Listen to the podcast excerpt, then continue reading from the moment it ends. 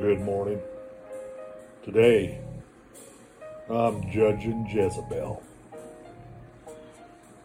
The Lord Jesus said, Notwithstanding, I have a few things against thee because you have suffered that woman Jezebel,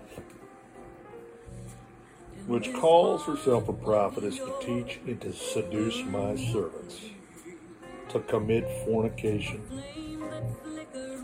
and eat things sacrificed to idols. I gave her space to repent of it, to repent of her fornication. She would not. Spiritual adultery, sins against your own body. Either the temple of the harlot or the temple of the Holy Ghost, which spirit dwells in you. Because behold, I'm casting her into a bed. This religious lusting for power, false authority, and burrows herself in to every administration of the kingdom of heaven and fiends itself in authority. And them that commit adultery with her into a great tribulation, except they repent of it. You got to come out from it, become sober minded, beta male, castrated man, adulterated man, cowardly man that lifts this false authority up and cedes its power to that great whore. I will kill her children with death, and all the churches shall know that I am he which search, searches the reins of the heart. I'm going to give unto you, every one of you according to your works.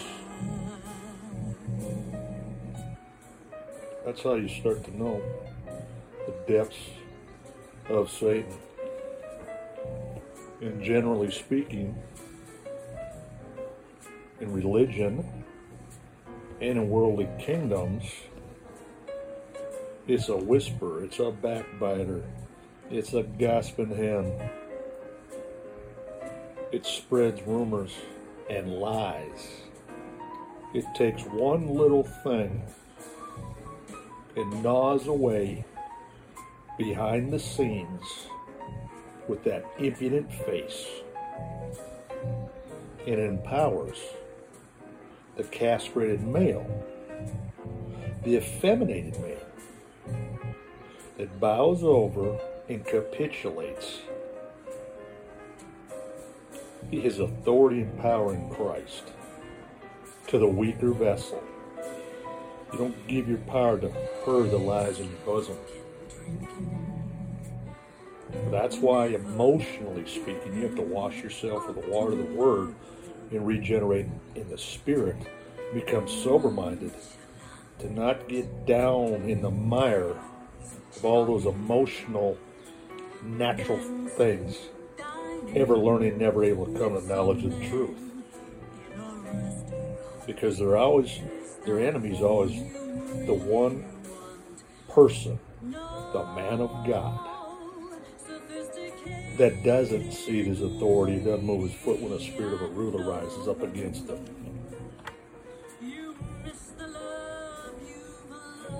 See, and when you're put in that position,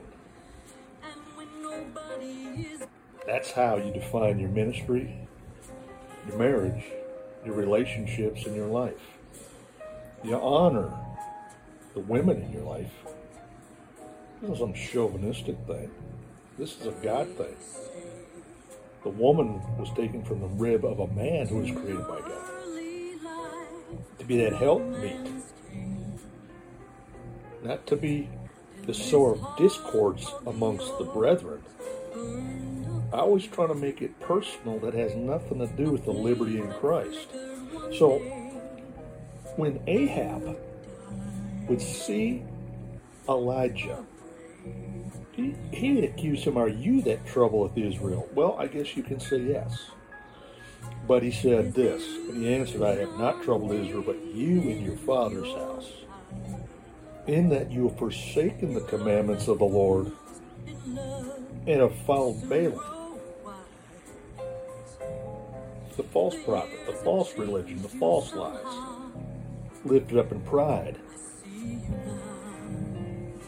And then that cowardly king, that whining, sniveling, adulterated king, who's whining always and lusting for power and position, and complaining to the false authorities. And Ahab told Jezebel, Jezebel all that Elijah had done. Now he's slaying all the false prophets with the sword, the word of God, the truth, fused backbone in the Holy Ghost. Then, wait for it, Jezebel sent messengers unto Elijah. So let the gods do to me and more also, not thy life as the life of one of them by tomorrow about this time. In other words, I'm going to kill you.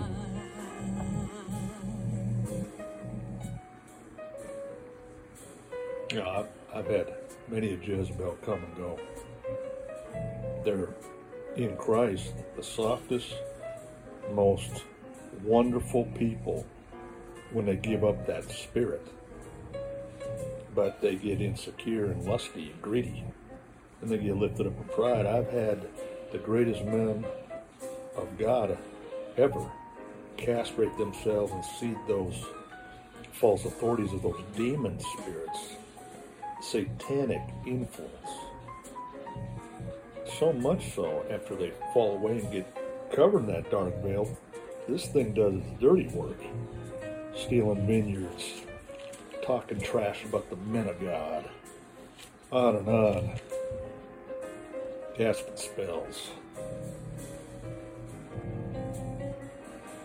They have whined to Jezebel again to make her slay a just man for his vineyard, A lied, witness against him undermining and spreading just enough to deceive with a false light.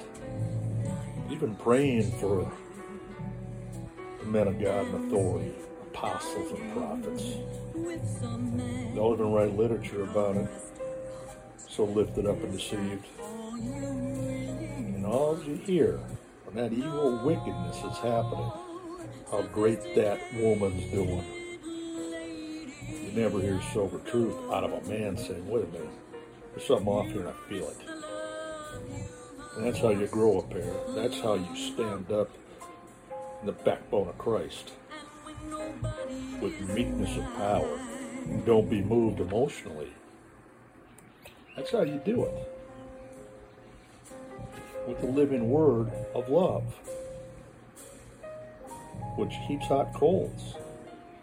And most of the time, most of the time, is Jezebel experience in a woman who's been hurt, that wants to control their feelings because of these castrated demonic men who capitulate their manhood of Christ, effeminate themselves to quell that false authority because the emotions are unending. But then the man of God gathered himself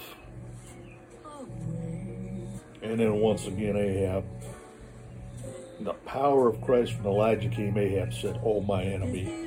Calling God's man his enemy. So don't uh, listen to all my podcasts. This is where it gets good. You found me, my enemy.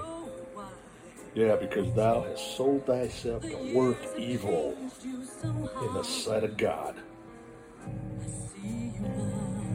Behold, I will bring evil upon you and will take away your posterity. I will cut away, I will cut off from Ahab, him that pisses against the wall, every castrated, on the take man who capitulates this adulterated doctrine of lies and fornication. And him that, sh- and him that is shut up and left in Israel, in other words, the camel the wicked's being put out, folks. I will make your house like Jeroboam, the wicked king of Israel. for the provocation wherein you provoked me to anger and made Israel sin, making the sons of God to sin. And of Jezebel also spake the Lord, saying, The dogs shall eat Jezebel by the wall of Jezreel. But there was none like unto Ahab, which did sell himself to work wickedness the sight of the Lord, whom Jezebel, his wife, stirred him up. This has been Andre LaCombe.